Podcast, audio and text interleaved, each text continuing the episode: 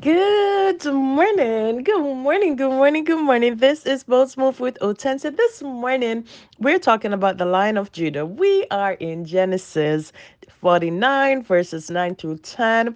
Judah is a lion's whelp. From the prey, my son, thou art gone up. He stooped down, he crouched as a lion, and as an old lion, who shall rouse him up? The word calls our Savior Jesus as coming out of um, Judah, right? He's the lion of the tribe of Judah. In today's lesson, we see Jacob blessing his sons. He told Judah that all of his brethren will praise him, right? So, a lot of times when we hear in church and we talk about Judah, we talk about praise because in Jacob's blessing, this is where this came from. All right. When we look at the family's history, however, we can see that there are some stories that look similar to ours. Now, you might be looking at your life today and you might be saying, What is there to praise about? Or you may have looked back at areas in your life and you wonder, Oh, how did I make it over? Right? And now you're singing the praise. Now, when we look at this, it gives us hope because all of us, our lives have had stories, some of them that are of a particular shade that we may not want to share to other people.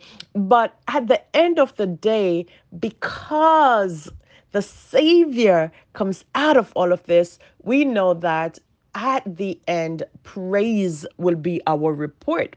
Now, let's take a little trip into Judah's family. So, we have his father who ran away from home because he cheated his brother.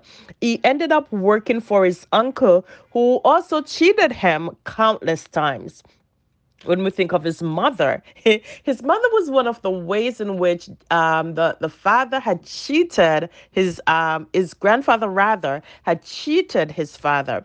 She was swapped with her sister at the marriage. Right, this woman Leah was not loved by her husband, and yet her offsprings came up to be mighty among Jacob's sons. And when we think of Judah, one of her sons, then he is the one who represents the praise, the one who is um represents our savior and the, the lineage through which Christ decided that he would bless and he would come.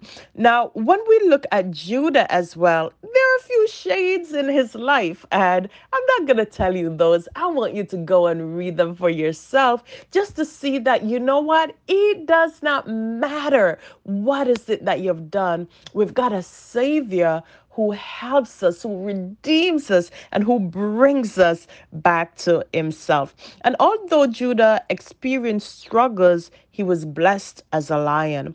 Later, the lineage of Jesus could be traced back through the tribe, including some of those mistakes that Judah had made. Now, God has a plan for redemption for us. It's not His will that we should stray, it is not His will that we should sin, but He has created a plan that when it does happen, there is a way to salvation. Many of us will celebrate this season, but take some time to consider who is this lion of the tribe of Judah? What does this earthly heritage reveals to us about ourselves and our lives and a God who has such an amazing saving grace?